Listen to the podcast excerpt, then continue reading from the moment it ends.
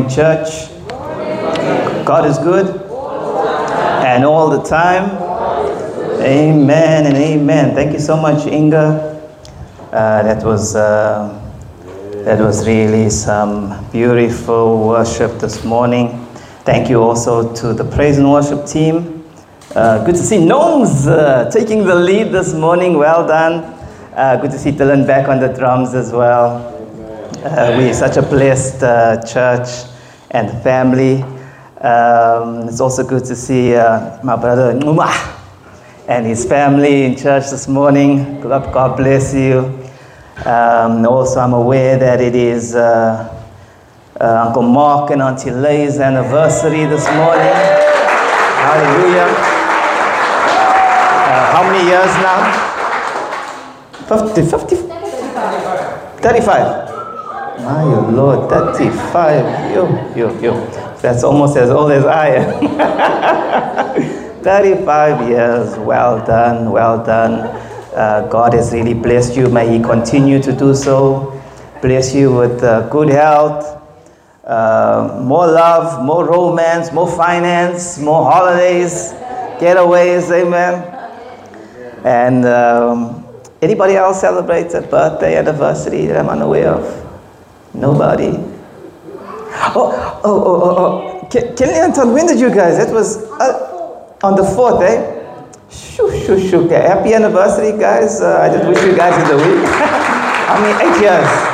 13. Thir- 1 3. 13. Sure, that's almost as old as. Uh, uh, woo, woo. All the kids are. In. You're catching up with Uncle Mark and Auntie Lay. Well done. You got a, you got a long journey to go. And um, if anybody else is uh, traveling these holidays, please let us know. Uh, we'd also like to uh, pray with you. So send through your requests on the chats, just so we can trust God for your safe traveling mercies um, these holidays. Um, and uh, I was just thinking this morning uh, while Inga was uh, ministering to the Lord, I was thinking, yo, when last did we have a spoken word from our brother Grenville? yes, this guy, ever since uh, Eliana's in the picture, she doesn't get to see her dad uh, perform some uh, poetry. Grenville, Christmas Day, I believe. You're not here. Can we zoom you in or something? My goodness. Green, the Greens also go away on holiday. Um, there's a few of our family that are also going away on holiday. May God just protect you and keep you. And um, yeah, next week also, um, family, um, we, we are not going to be doing any preaching. We're going to have a praise and worship uh, service. Um, so please, uh, you guys say that like you're really excited. I'm not preaching. I know it gets rough, but it can't be that bad, eh? Uh, so we're just gonna have a worship, a time of worship, a time of praise, just to say thank you, thank you for all He's done this year. Uh, he's been good, hasn't He? He's been good, and we're just so grateful uh, to always be in His presence and to praise Him. Um, so this morning I'll be wrapping up um, uh, on our series on the book of Exodus. Family, have you been reading Exodus? Have you really been reading Exodus? Chad, can you just hook up a second mic there, please?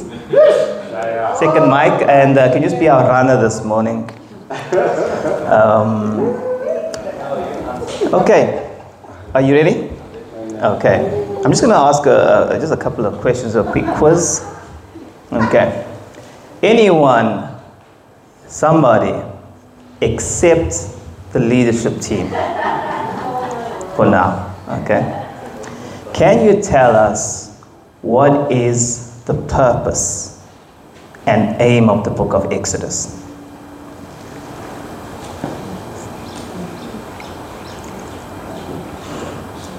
Oh, my heart's breaking in, in pieces, like systematically. You know, like how the Twin Towers fell in demolition style. My heart is like caving in here. Um, can you give me a gist of what the book of Exodus is about? Just a nutshell. Chad, uh, are you seeing what I'm saying? Or, Any hands? One at a time. okay, let's just shoot lower. Let's shoot lower. Who was the author of Exodus? Yeah, uh, Sister Ingrid? Moses. I'm going to give you 80%. why, why is it not just Moses? Oh, was um, when Moses died, uh, that guy. Yes, Joshua. There we go. Moses obviously died. His death is recorded in Exodus, so he obviously didn't rise again from the dead and come finish the book of Exodus. okay. Exodus is divided into how many parts? Ah, we're going to go back and preach from part one. how many parts? Hey, we need a remedial clause for seconds. okay, two. There we go. Thank you so much. Thank you so much, uh, uh, the Gomez family. Thank you so much. Okay, family, let's get into Exodus 14 before I'm preaching with uh, more heartbreak. Exodus chapter 14. When you're there, please give me an amen. Are you there? Quick, guys. So quick. Okay.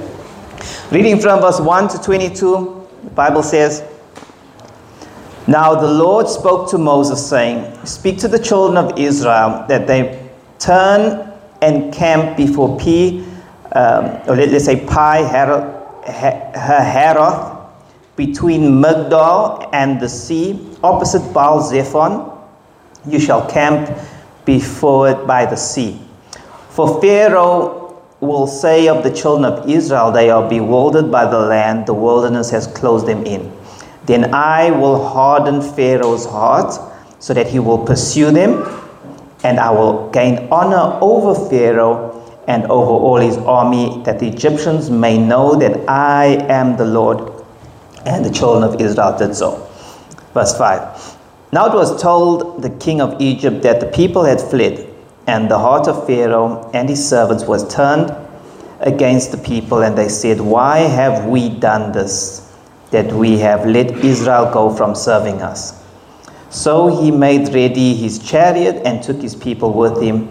Also, he took 600 choice chariots, and all the chariots of Egypt were with captains over every one of them. And the Lord hardened Pharaoh's hardened the heart of Pharaoh, the king of Egypt and he pursued the children of Israel, and the children of Israel went out with boldness. So the Egyptians pursued them. All the horses and the chariots of Pharaoh, his horsemen and his army overtook them camping by the sea beside Pi Hahiroth, before Baal Zephon. And when Pharaoh drew near, the children of Israel lifted their eyes, and behold, the Egyptians marched after them. So they were afraid, and the children of Israel cried out to the Lord. Then they said to Moses, Because there were no graves in Egypt, have you taken us away to die in the wilderness? Why have you so dealt with us to bring us up out of Egypt? Is this not the word that we told you in Egypt, saying, Let us alone that we may serve the Egyptians? For it would have been better for us to serve the Egyptians than that we should die in the wilderness. And Moses said to the people, This is a man of much patience. He says to the people, Do not be afraid, stand still and see the salvation of the Lord, which, will, which he will accomplish for you today. For the Egyptians who you see today, you will see again no more forever. The Lord will fight for you and you shall hold your peace. This is the title of our message this morning. The Lord will fight for you. Verse 15 And the Lord said to Moses, Why do you cry to me?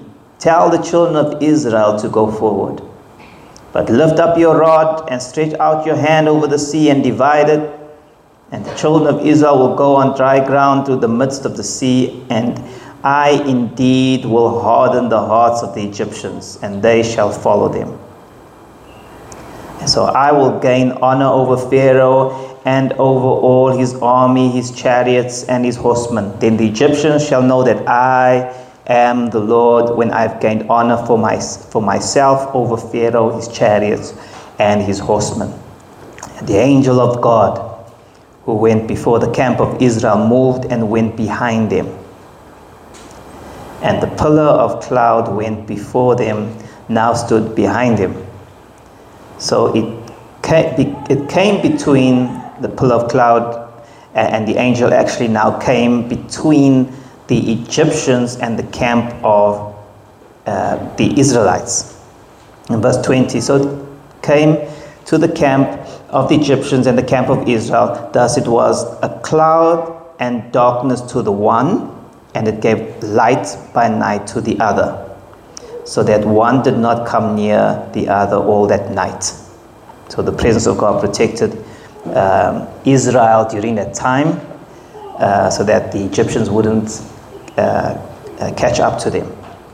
Verse 21 Then Moses stretched out his hand over the sea, and the Lord caused the sea to go back by a strong east wind all that night and made the sea into dry land, and the waters were divided. So the children of Israel went into the midst of the sea, and on the dry land, dry ground, and the waters were a wall to them on the right hand and on the left hand. Amen. God bless to us uh, His precious word.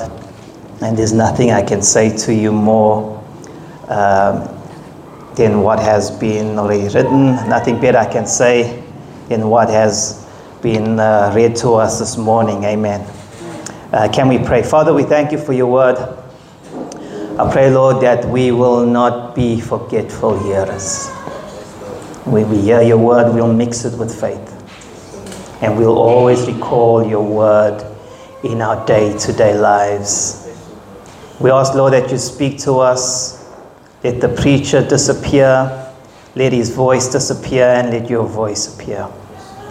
We say, Speak, Lord. Your servants are listening. Help us not to look into that perfect law and liberty of liberty and to be like that man who forgets what it looks like. But help us, Lord, to see reflection of who you are and what you've called us to do. Be with us now as we approach your word and the preacher, especially in Jesus' name. And everybody says, Amen. Amen. Amen. Quick overview. Uh, the author, like Sister Ingrid said, is Moses, latter part of Exodus, completed by, uh, by Joshua, said to be. The original audience is the Hebrew people um, and uh, their future generations. Uh, we are usually on repeat stating that uh, the Bible addresses two audiences. There's an original audience and there's a contemporary audience. We are the contemporary audience. Um, the Bible was not written to us, it was written for us. And the original audience is the Hebrew people. Um, Exodus is dated around uh, circa 1300 BC during the reign of uh, Pharaoh Ram, uh, Ramesses um, uh, the second. And the big idea behind uh, why the book of Exodus uh, was written is because it centers around God revealing Himself. God revealing himself and God redeeming his people out of the land of Egypt. They were slaves for 400 years. And after redeeming them out of Egypt, he now establishes these descendants of Abraham as a theocratic nation, as a nation that's ruled by God. Uh, Pawson um, also stated that Exodus uh, gives us an account of the biggest uh, escape uh, in the history of the world, God rescued 2 million people from slavery. Yeah. 2 million people from a highly fortified and powerful nation, Egypt.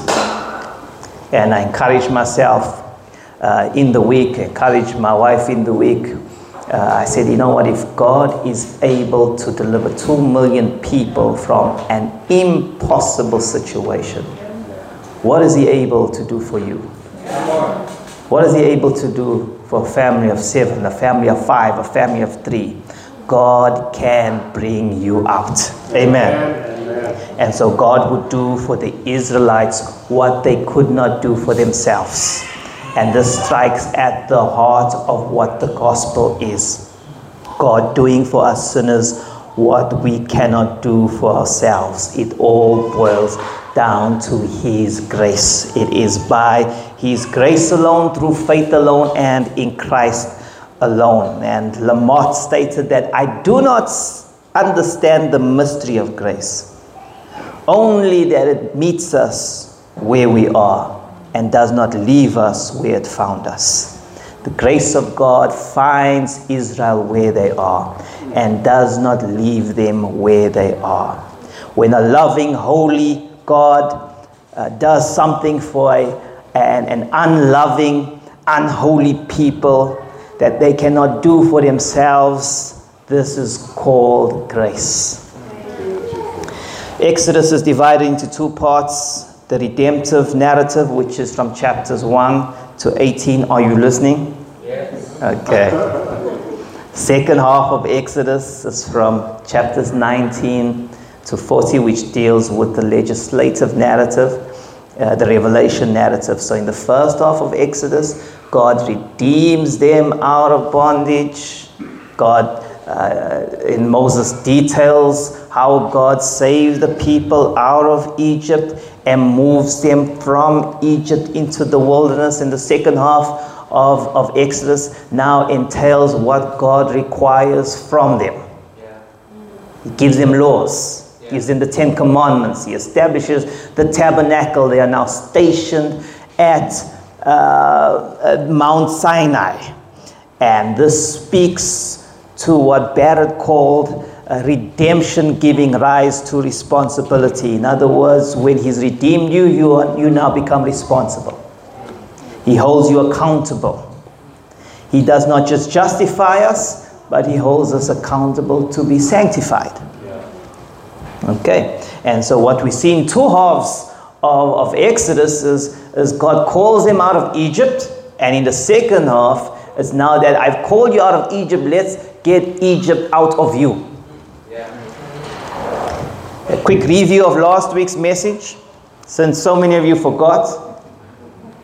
We did a case study. We spoke of, uh, of Pharaoh's hardened heart, if you remember, and how Pharaoh's hardened heart is a repeated occurrence in the book, the first section of, of Exodus, between chapter 7 to 14. There are almost innumerable accounts of God hardening Pharaoh's heart and Pharaoh hardening his own heart. And we spoke about how this speaks uh, to and illustrates uh, the heart of an unbeliever is that when someone is bent on, on not giving in to God, nothing will convince them. In fact, Jesus told the parable of the rich man and Lazarus who went into Abraham's bosom and one went into hell. And the one who was in hell cried out and said, Lord, send someone back. Send, send the, the, the poor man, send Lazarus back from the dead. Let him warn the people of this place of torment. Jesus said, even if someone comes back from hell, they won't believe. Yes. That's the power and resolve of a hardened heart. Yeah. The best of preaching, the best of, of, of God's move in the earth, uh, signs, wonders, and miracles, miracles will not necessarily convert hearts. And the children of Israel are testament to that.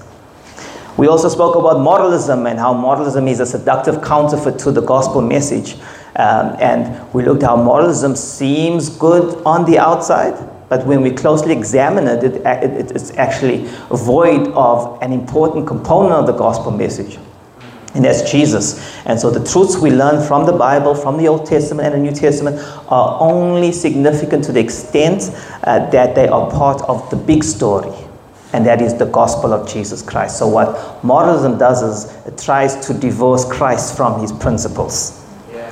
tries to teach you about being successful and a good person without teaching you about what the gospel actually is and who Christ is revealed to be in the scriptures. And then uh, we, we, we got into our message last week, we spoke about uh, how Exodus is an extension of Genesis. Um, and how Exodus is an extension of the of the creation story. We saw how with ten utterances God spoke the universe into existence, and now with ten plagues He brings out a nation uh, into existence. Uh, so in Exodus and Genesis, we see God do the supernatural, we see God do the impossible. In Genesis uh, and Exodus, we see God call light out of darkness, order out of chaos, and in Exodus, a nation out of Egypt. Uh, we also saw how the 10 plagues were a declaration of war. Yeah. How God warred with the gods of Egypt. Egypt was a polytheistic nation who believed in many gods gods of the sky, gods of the water, gods of the land. And we saw how God judged each relevant Egyptian's, Egyptian god and showed Egypt and Israel, because Israel was influenced by this culture, how vain it is to rely on the Egyptian gods and how uh, they don't have the ability to protect Egypt. But there's only one true God. We also explained how these plagues did not happen overnight. These plagues happened over a period of nine months. And Pastor Clinton had a revelation last week uh, how a baby forms in the womb for a period of nine months. It's almost as if God is incubating a nation over this period of nine months. And so in nine months, God rains down 10 plagues. We spoke about how the 10th plague was the proverbial last straw on the camel's back that broke Pharaoh and broke the Egyptians, and how uh, this plague allowed for Israel to escape from Egypt. And it was the last plague that broke Pharaoh and was, in a sense, an act of, of divine retribution because for 80 years, Egypt would throw the babies, the firstborn babies of Israel, into the river Nile. And now God would get divine retribution and apply the law of retaliation and, and kill the firstborn of the nation of Egypt. And there was a great cry and, and, and great, there was great darkness that covered the land of, of Egypt during that night. And the only saving grace uh, that there was for the, for the Israelites that distinguished them between the Egyptians and their firstborns who died and their firstborns who survived was the sacrificial sacrifice of the Passover lamb. And we spoke about how this speaks to the substitutionary sacrifice of Christ Jesus, who is the only distinction between those who are saved and those who perish. And we spoke about the death of the Lamb, uh, spoke to uh, our expiation and the propitiation of our sins. We threw out these two theological terms and we spoke about how the blood of Jesus uh, speaks to our expi- expiation. In other words, it removes our sin. And we spoke about how the blood of Jesus speaks to our propitiation. That word means to soothe. In other words, the, the wrath of God was appeased by the blood of Jesus because if you don't know it, if you've been attending Rebirth for, for a while, we, we, we, we've been preaching the strong lately that by nature, outside of Christ, we are objects of His wrath. Yeah. And that's in Ephesians 2. Yeah. And I know we've heard for many years God ain't mad at you, he's mad about you. But that's not what Ephesians says. Yeah. Not only does he love us, but outside of Christ, we are objects of his wrath. And we are on a collision course with divine justice. You never get to appreciate his grace without considering his judgment Yeah. and his wrath. And so we spoke about the importance of the blood of Jesus and why Christ died for us. Now, as we get into our message this morning, it's important for us to know that Exodus, Exodus has three high points, three mountain peaks. The first being the crossing of the Red Sea in chapter 14, which we just read. It took 13, 14 chapters to build up to this climax.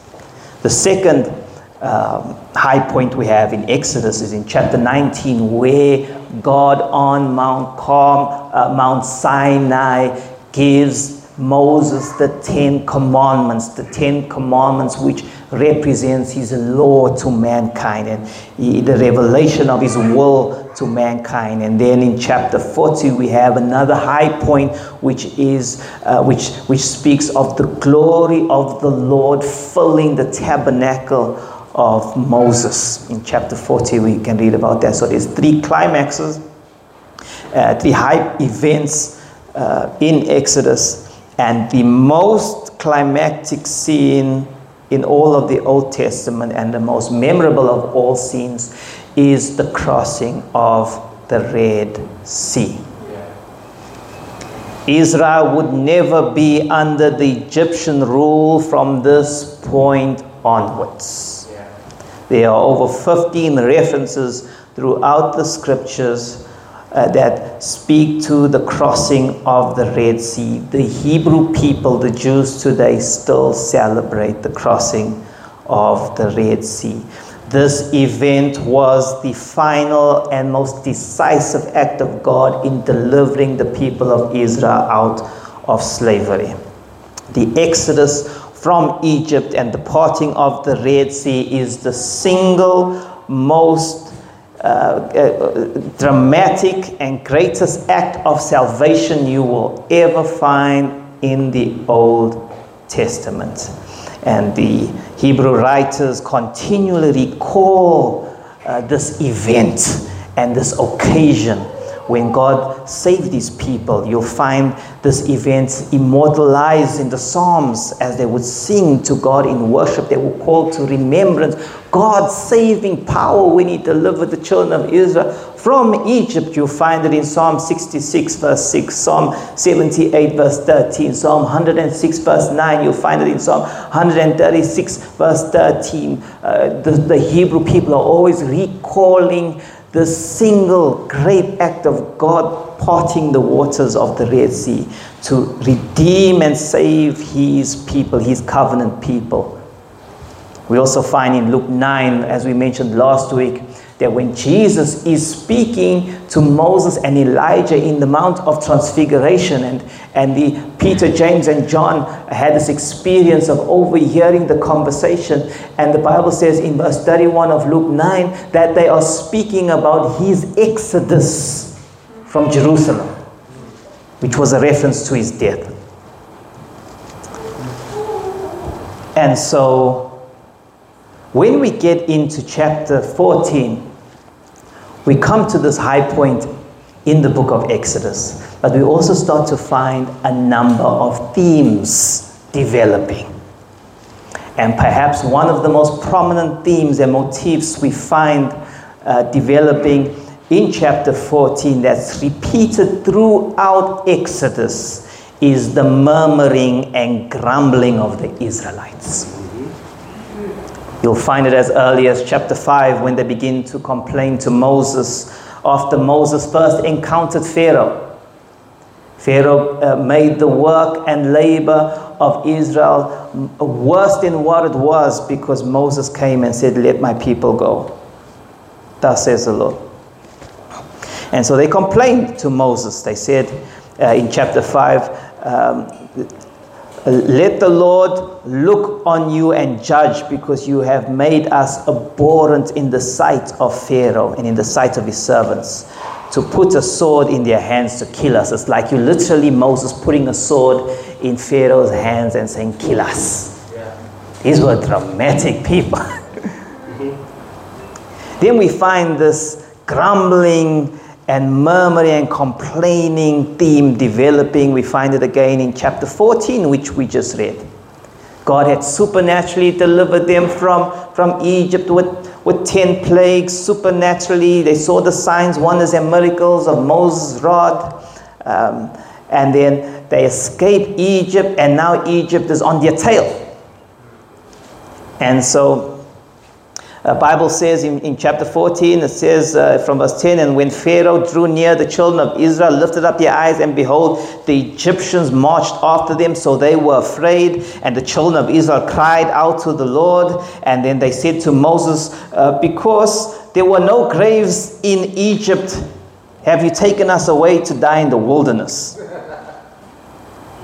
You know what's, it, it, you know the funny thing about, about this comment? This is a very sarcastic you know, two thirds of Egypt's land was dedicated to burial.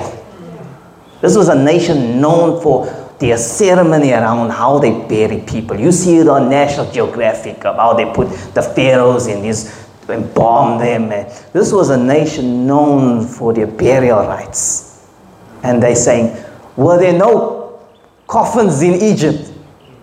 Have you brought us here to die in the wilderness? And so they continue to complain, Why have you dealt with us like this, Moses, to bring us up out of Egypt?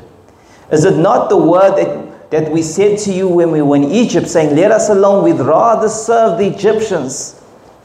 For it was better for us to serve the, Egypt, the Egyptians than die in the wilderness. It's almost as, as though they're saying, Moses, you planned to get us out of Egypt so we can die in the wilderness. These people complain and complain. We find them complaining again in Exodus chapter 15 22. They grumbled at Moses that there was no water to drink in the wilderness, and they came across the bitter waters of, of Marah and they complained. And so God turned the bitter waters sweet. You know the story. And then we find in chapter 16 they murmuring and whining again. They are complaining now that they're hungry. And so God got on. Uh, Mr. Delivery and said, I'll rain down manna from heaven. and now at chapter 16, we get the impression and feeling that their whining and their murmuring and their complaining is their besetting sin. Chapter 17, they start complaining again, they're thirsty again. Saying, Moses, uh, we are thirsty, there's nothing to drink. Then Moses replies to them, Why are you quarreling with me? Moses is now getting duck. Why are you putting the Lord to the test? You are provoking him. And so, countless times you will find throughout Exodus, in their journey in the wilderness, that they begin to complain. They're complaining about the food, they're complaining about the water, they're complaining about the heat in the wilderness, they're complaining about the leadership of Moses. Uh, they complain when Moses didn't come down from the mountain. Uh, well, he was there for 40 days and 40 nights. Um, they're complaining that God doesn't that, that doesn't care about them. And, and they complain and complain and complain. And when we get to the book of Hebrews, chapter 3, uh, the writer of Hebrews recalls the complaining of the Israelites in the wilderness and he equates it as a time of rebellion. So he says to the church in Hebrews 3 Therefore, as the Holy Spirit says, today, if you hear his voice, do not harden your hearts as in the days of rebellion, in the day of trial in the wilderness, where your fathers tested me, tried me, and saw my works and miracles for 40 years. Therefore, I was angry with that generation and said, They will always go astray in their hearts. For they have not known my ways. So I swore, God made an oath in his anger and said, This generation will not enter the promised land yeah. and will not enter my rest. Complaining and grumbling and murmuring effectively questions God's goodness, God's faithfulness, God's character, God's power, and God's process and wisdom in your life. And so the ironic thing about the book of Exodus is that in the first half of Exodus, we find the recurring theme of Pharaoh's heart being hardened and how God judges Pharaoh's heart. And then in the second half of Exodus, we now find a recurring theme of the hardened hearts of the Israelites. God now has to deal with the hardened, rebellious hearts of the same people he delivered out of Egypt. And their complaining and murmuring became an expression of their rebellious, hardened hearts. And God equated it to rebellion. And the funny thing is, is that God deals with the Israelites about their hardened hearts the same way he dealt with Pharaoh. The exact same way. Because after the fifth complaint, God starts to kill them off. Are you hearing me here this morning? it's like God, God's not changing his modus operandi here. This is how I dealt with Pharaoh's hard heart. And just because I redeemed you out of Egypt doesn't mean I'm going to change the way I deal with the rebellious. And so the first thing he does in Exodus 32 is 3,000 people die, he kills them off for their murmuring hearts.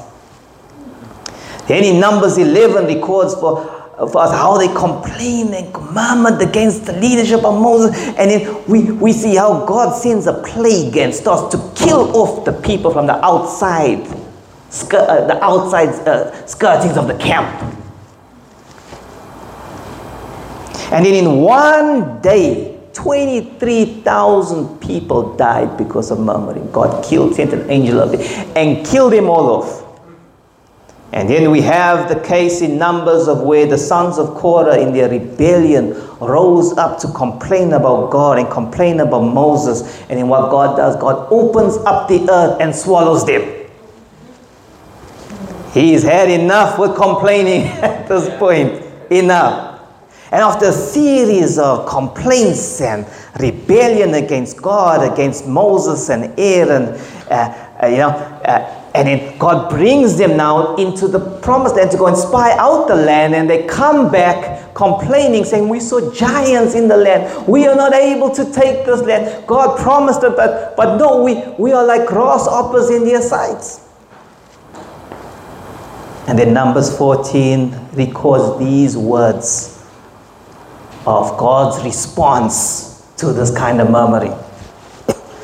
This is the same people he called out of Egypt. He says, Your carcasses shall fall in the wilderness, and all that were numbered of you according to your whole number. And I will swear that you will not dwell in the land of promise, except for Caleb and Joshua.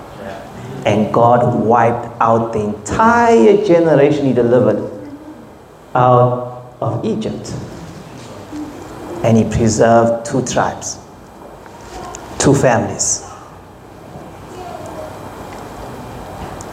Isaiah chapter 63, verse 10 puts us into the picture of how God felt about their hardened hearts and rebellion. But the children of Israel, they rebelled and grieved his Holy Spirit. Therefore, he turned himself to become their enemy and he fought against them in the same manner he did with the, with the Egyptians. Here's a few insights about why the children of Israel complained. Just a few thoughts about murmuring and complaining and the hardened heart this morning. Firstly, most of the children of Israel's complaints were against the leadership of Moses. Man, by his fallen nature, will always have an issue with authority. Whether it's God, whether it's authority of the home, whether it's authority at your work, whether it's authority at church. Man, in his fallen state, just cannot be governed or led. And we trace that right back to Genesis chapter 3. Criticism and complaints are the occupational hazard of leadership.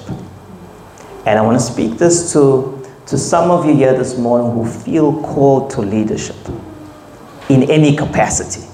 God's called you to be a dad, God called you to be a mom, God called you to be a businesswoman, a, a manager. God called you to be a leader in the church. God called you in any sphere. I'm not, I'm not restricting this to church leadership and, and this context, to any sphere of leadership you must be open to the fact that you will be criticized.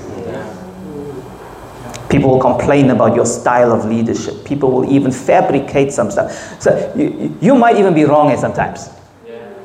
Hope you're wrong most of the time. but if you don't want any kind of criticism, don't do anything. Don't aspire to leadership. Because trust me, those little kids with your sparkling, smiley faces that you are raising up as a leader in your home, they are obeying you nicely now.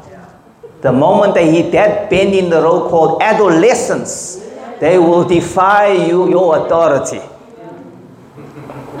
And you have to remind them who wears the pants, who pays the bills, and who spanks the bums. Leadership is the occupational, uh, criticism is the occupational hazard of leadership. So if you're aspiring to, to leadership, buckle up, buttercup. buckle up. You gotta learn to toughen your hide without hardening your heart. You got to develop a strong backbone and a forehead of granite. Secondly, the people complained because they were impatient with God. And this is where we all fall guilty. That we want God to do things for us on our calendar and time schedule. And if there's anything you and I have learned over the course of our journey with God, is that God's clock and our clock are not synced. And the way God thinks and the way you think is not the same thing. And what you have planned for your life and what God has planned for, uh, for your life, uh, it's, it's two different things. One thing we also see about the complaining of the children of Israel, and we did speak about this last week, is that for some reason they were very quick to forget what God has done. And this, and this is what gripes God. I just delivered you out of a 400 year sentence of slavery from the most powerful nation in the earth. I rained down lice and plagues and turned the water into blood in the Nile. I blotted out the sun for three days. I killed the firstborn in Egypt. I bring you out of Egypt with nothing short of miracle after miracle, and here you're wondering if I'm going to kill you, allow you to die in the wilderness in you complaining and, and, and, murmuring and, and finding every reason to go back. Did I bring you out of Egypt for nothing, to kill you in the wilderness? Is this what you think of me? Yeah. They were quick to forget. Why were they quick to forget? Because, and this is the underlying uh, this is the underlying truth about the gospel and why Christ came to, to, to die for. it. And I don't want, want you to miss this. Is the underlying issue with you and I is that we have fallen natures. We have hardened hearts. And so the first thing God has to do when He when He saves us is that He has to give you a new heart. He says, Give me that heart of stone. I'll give you a heart of flesh. And so when we come to Christ, we should have developed more tender hearts. We should be more responsive. And so our hard, rebellious hearts don't want to serve Him, don't want to obey Him, don't, don't want to worship Him. I was laughing because Pastor Israel put a post. I think I got in a lot of trouble for that, for that post, but I'm sure he got into worse trouble. He says, uh, there, There's no greater hell they're marrying someone who was alive at the groove, but is unmoved in church, unmoved when it's worship, unmoved at the preaching of the gospel. You as dead as a uh, as a doorknob, a door, how, what's that expression? doornail, he was dead as a doornail, rusty doornail. But the moment Sister Bettina comes on, And the praise and worship is trying to pull you like a generator that's stuck, just trying to crank you. Come on, people. Come on. Come on, man. It's better to be in the house of the Lord. It's better to be in the. Give him your best dance moves, people. I, am watching you guys on Facebook when it's Christmas parties and things. I'm, watching, I'm watching you guys. Huh? I see you voshering and you're hurting your knees. I want to see those moves in church on Sunday, okay? We have a praise and worship Sunday coming up, so Glory. good time to demonstrate that. Amen. We don't always have to sing koortjies and go into Afrikaans or, or Vanek, you know, so we can check. No. Do we still call that jig? Do we still call that jig? Yay, sorry, I'm from KZN. we call it jig in, KZN, okay? Okay, don't be afraid to lift up your hands to respond to Him in worship. Because you, you, you, you, judge me for, for, for, for saying that now, but God is looking and say, Yeah, when now? This is what you're doing when, when, when, when, when you're in these kind of settings. But in church, I can't solicit a response from you. But, but, but let hell and high water break loose. It's not entrana. Yeah, we, we, we, God gets that kind of response from, from us. And, and sometimes I wonder, does He not allow these things? Just to get us to see for ourselves how much we need Him. Okay, okay. Is the car running, Dean? Can you get the, get the caravel running, please? Okay. okay, so we get to um, our text this morning, and uh, I've got about 15 minutes left. Um, we're going to look at uh, chapter 14, verses 1 to 4, which uh, deals and shows us how uh, God tells the children of Israel how to devi- uh, tells them how, uh, shows them uh, a different path in their journey to Canaan. Then we're going to look at chapter uh, verses 5 to 9, which deals with the pursuit of the Egyptians. I'm going to do this very quickly. And then we're going to see from verses 10 to 14 how the people cry and complain to God. And we're going to look at the, the fate of Moses. And then lastly, we're going to end on the, on the actual crossing. God uh, be with us on, on verses 15 to 22. Hopefully, we can get there. Amen. Okay, so let's look at verses 1 to 4 very quickly. Then the Lord said to Moses, Tell the children of Israel of, of Israel to turn back. Did you see that? Yeah. They've left Egypt and they've been on quite a journey for some time. They, they, they're almost a day out from, from Egypt. And then God says to Moses, Tell the Israelites to turn back and encamp near Pi Hahiroth, between Migdol and the sea. So, what's happening here is they are on the quickest route to Canaan, the shortest route. The shortest route from point A to point B. And God says, I don't want you to go on the short route. I want you to go on the lengthier route, but I need you to turn back. And I want you to t- take this path, and when you go round a Pi Hahiroth between Migdol, I want you to get in front of the sea and to camp there. Can you all picture this? Yeah.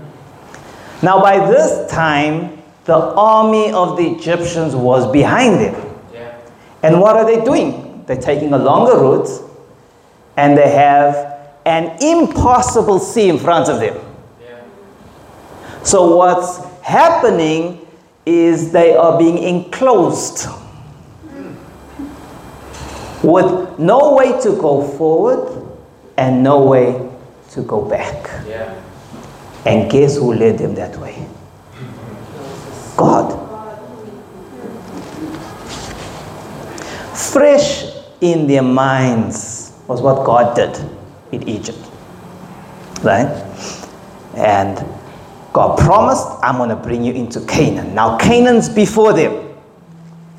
And they were on the quickest route.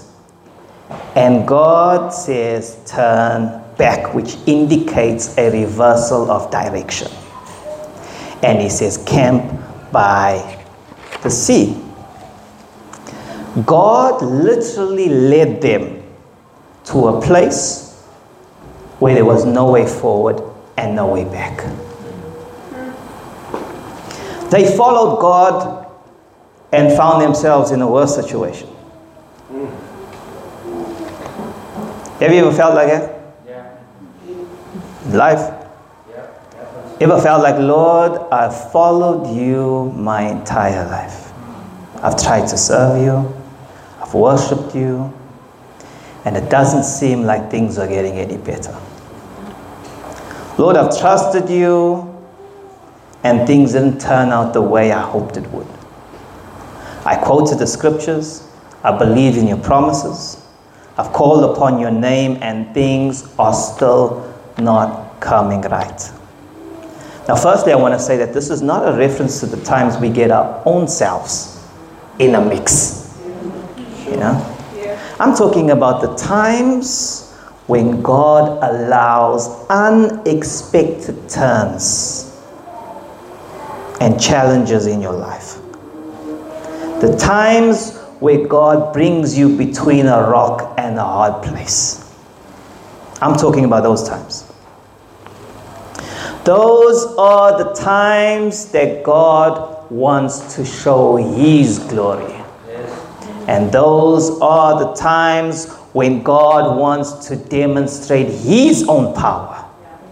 And those are the times that God wants to test your heart. God is not keen on testing your heart so that He can see what's in your heart. He already knows what you like. Mm. God is keen on testing your heart so that He can put up a mirror and show you what your heart is like. And so He brings them to this place to be tested.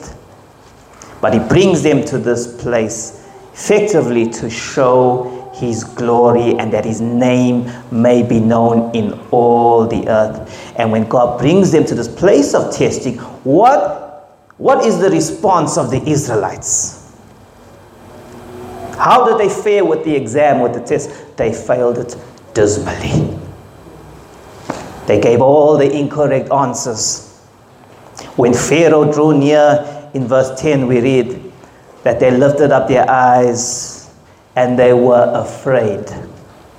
And they cried out to the Lord and they complained to Moses and they say, Were there no graves in Egypt? Why have you brought us out here to die? And what we see here is the true state of the human condition that we are prone to forget, that we are quick to complain, we are quick to forget what God has done of all the times He's delivered you, of all the times He's brought you through a hot mess, of all the times He, he brought you out of a rock and a hard place and delivered you. Now you stand by and look at the next challenge and say, Lord, are you gonna are you gonna just leave me here to die? No. If he did it for you before, yes. he can do it for you again. Amen. Are you still with me, family? So when you find yourselves in times of crisis, don't you dare forget him who delivered you out previously, who delivered you out of drug addiction, who delivered you out of homelessness, who delivered you from the clutches of death, from unemployment, from that abusive relationship. Don't you dare forget his goodness Amen. and his mercy. Amen. Amen. What were the Israelites about to learn in this moment. They were going to learn that with God there are no dead ends.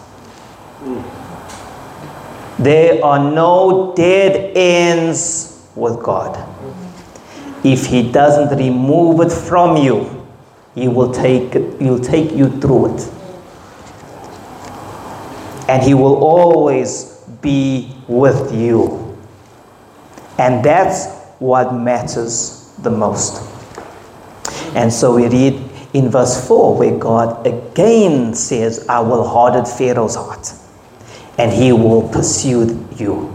But I will gain glory for myself through Pharaoh and all his army. And the Egyptians will know that I am the Lord. Here again, we have a reference to God hardening Pharaoh's heart. And by this time, the Word of God is clearly showing us that there is an inseparable link between Pharaoh hardening his heart and God revealing himself. that God is demonstrating and revealing his name and his glory in judging Egypt. God also gets glory out of judgment. And this is something we don't teach about frequently. God gets glory in showing mercy, but God also gets glory out of giving judgment. God gets glory in the judgment of sinners. Let that sink in nicely.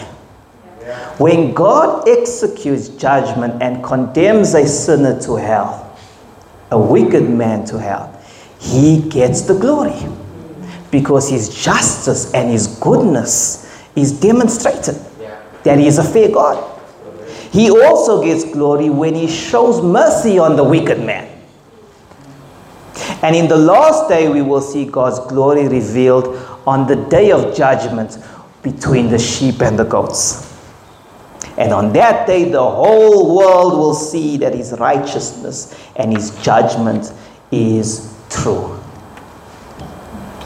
But one thing we learn from this passage and from verse 4 is that God's agenda is always his glory.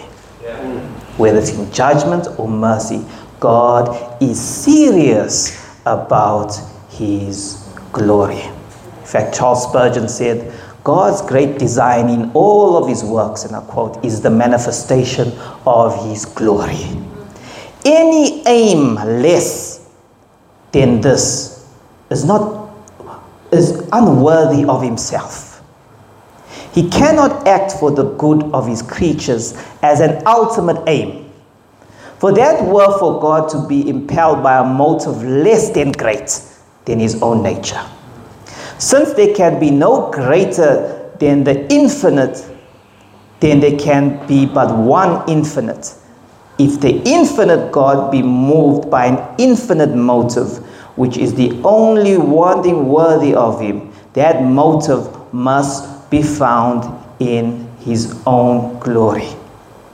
And in simpler terms, we are always inclined and prone to have a high estimation of ourselves.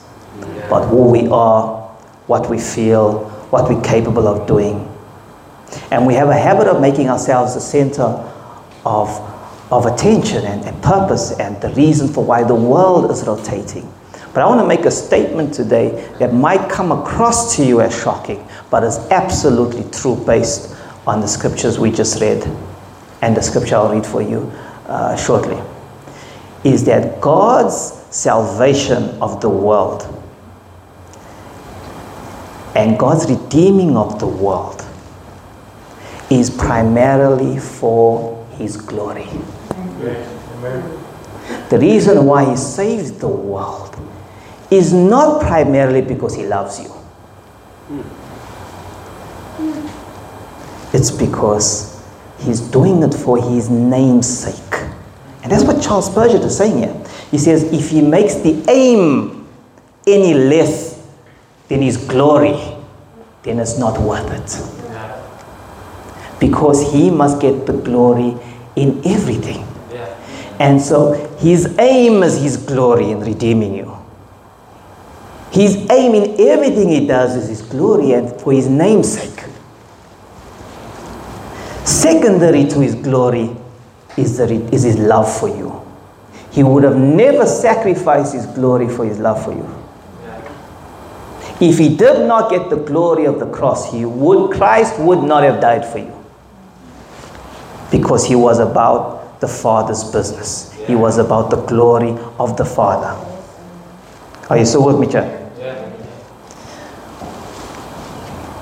Sure, why does it feel like I just came out of a tight corner? Exodus 36. Let me just validate this. Exodus 36, I'm going to read this quickly. What is the chief end of our, our before I read it, what is the chief end of our salvation? God's glory.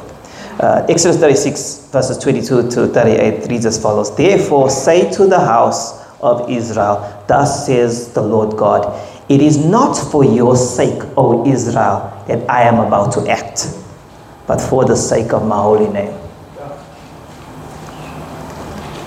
God promises to glorify his name by accomplishing salvation for his people. And you can read that further from Exodus 36, 22 to, to, to 38. So, the main reason why God responds and acts and does anything in the earth is primarily for His glory. Secondary, His love for you. Yeah. Are you still with me, family? Amen. Let me scurry along. I think I have five minutes left. Let's look at our second point from verses 5 to 9.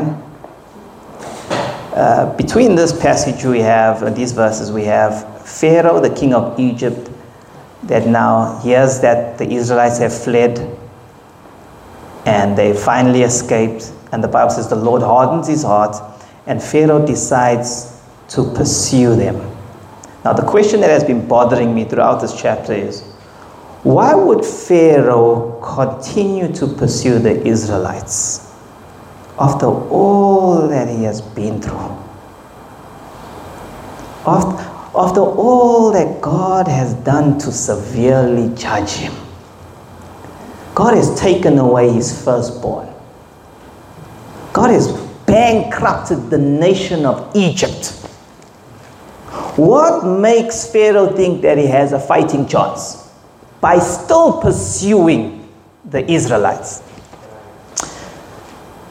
One thing this also speaks to is the fact that Pharaoh reminds us a little bit about the devil. Yeah. The devil don't let you go easy. The day you decide to quit alcohol and the day you decide to quit pornography and the day you decide to quit drugs is not the day the devil decides you're done. Now's the round one. He is going to keep coming after you, especially when you just left. He's going to keep testing you. So, why would, why would Pharaoh continue to pursue the Israelites? And Stuart states that you won't appreciate or understand what, why Pharaoh pursues the Israelites if you don't appreciate a little bit about Egyptian religion and what the Near Eastern uh, religion was like. To all the ancients in that time past, and Egyptians, the gods and the goddesses that controlled the world, that they believed controlled the world, they considered them to be arbitrary and capricious and impulsive. They were always competing with one another. Pharaoh and the Egyptians and the culture at that time always believed that gods were always changing their moods and attitudes. They also believed that gods were not omnipresent, that they manifested themselves in one location and then sometimes would manifest themselves in another location.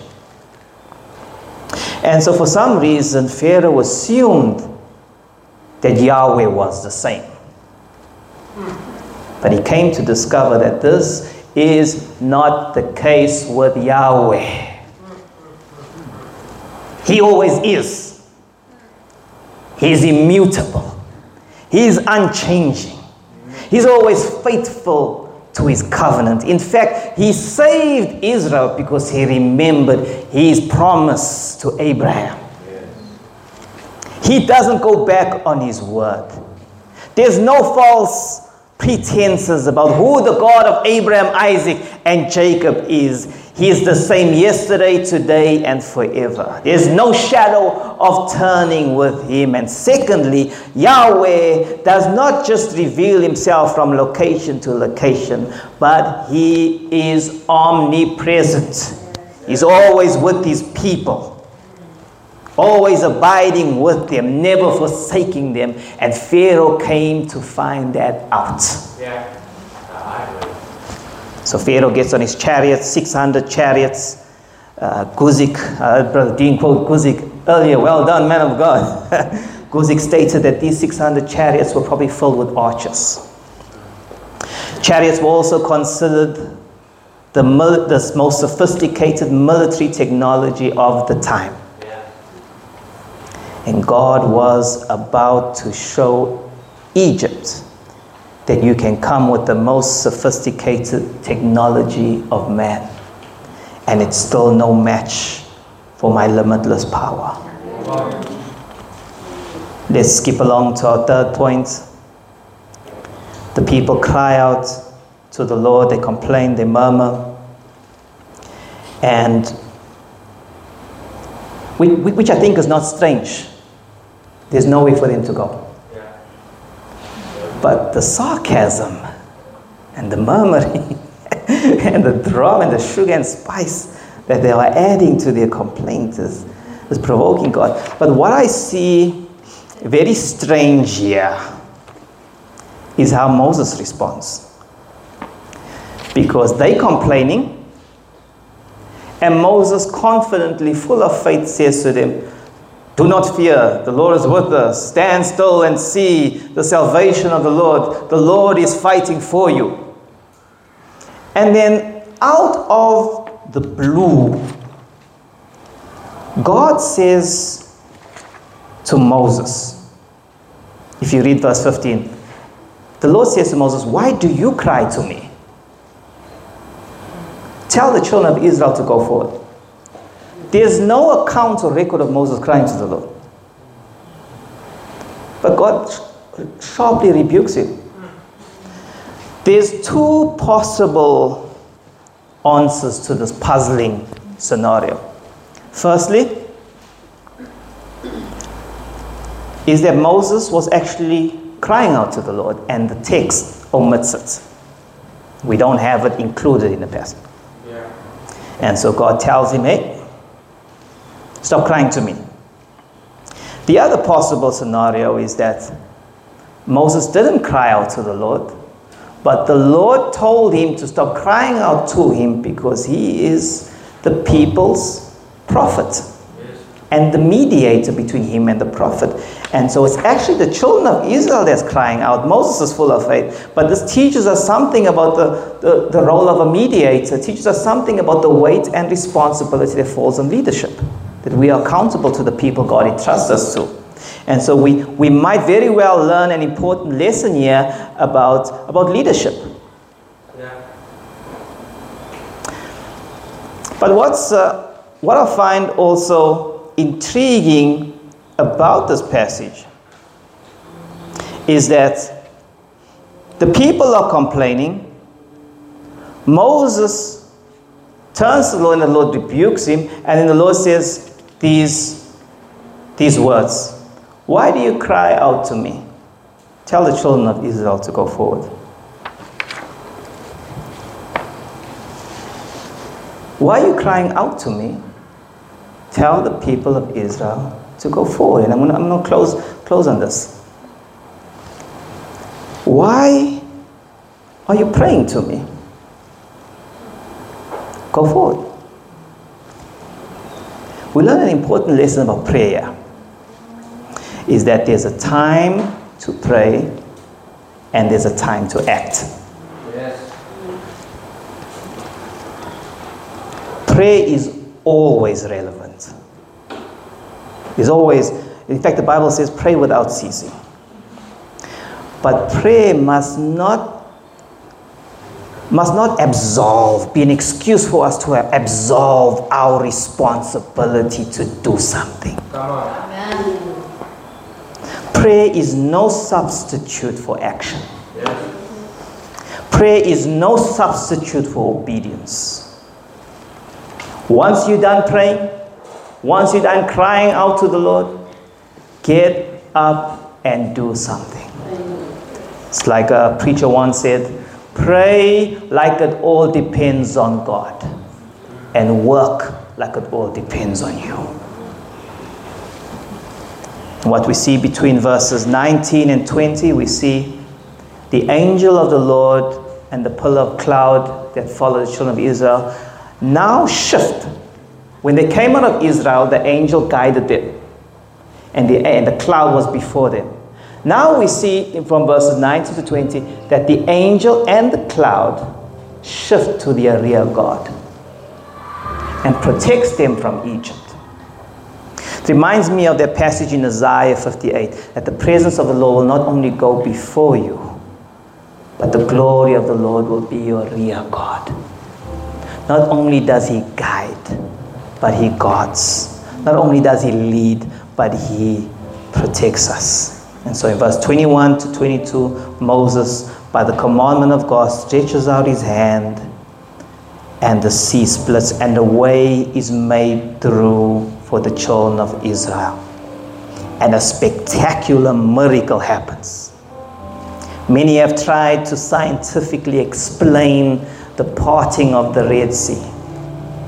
There's about four or five detailed scientific explanations of places at the Sea where this actually occurs. But to scientifically explain this away takes away from the supernatural power of God and His glory.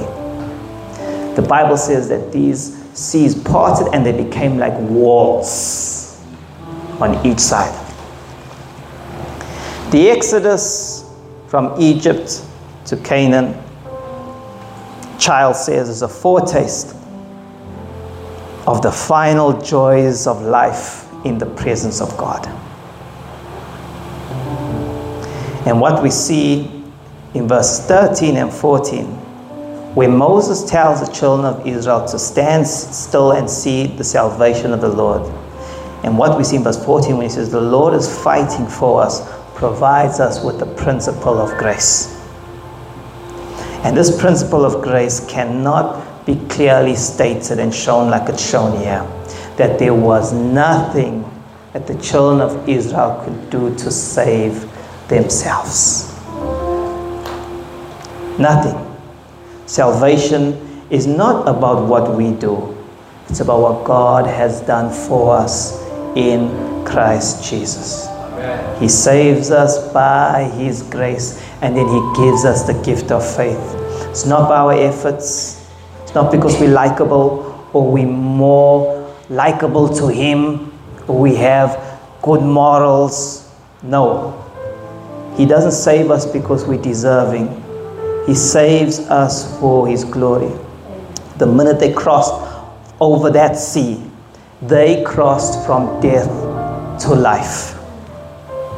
It reminds us of what Jesus said in John 5. He says, I assure you, anyone who hears my words and believes in me will have eternal life. And they will not come under judgment, but pass from death to life. The day we place our trust in Him is the day we cross over from death to life. Amen. Can we stand this morning, family?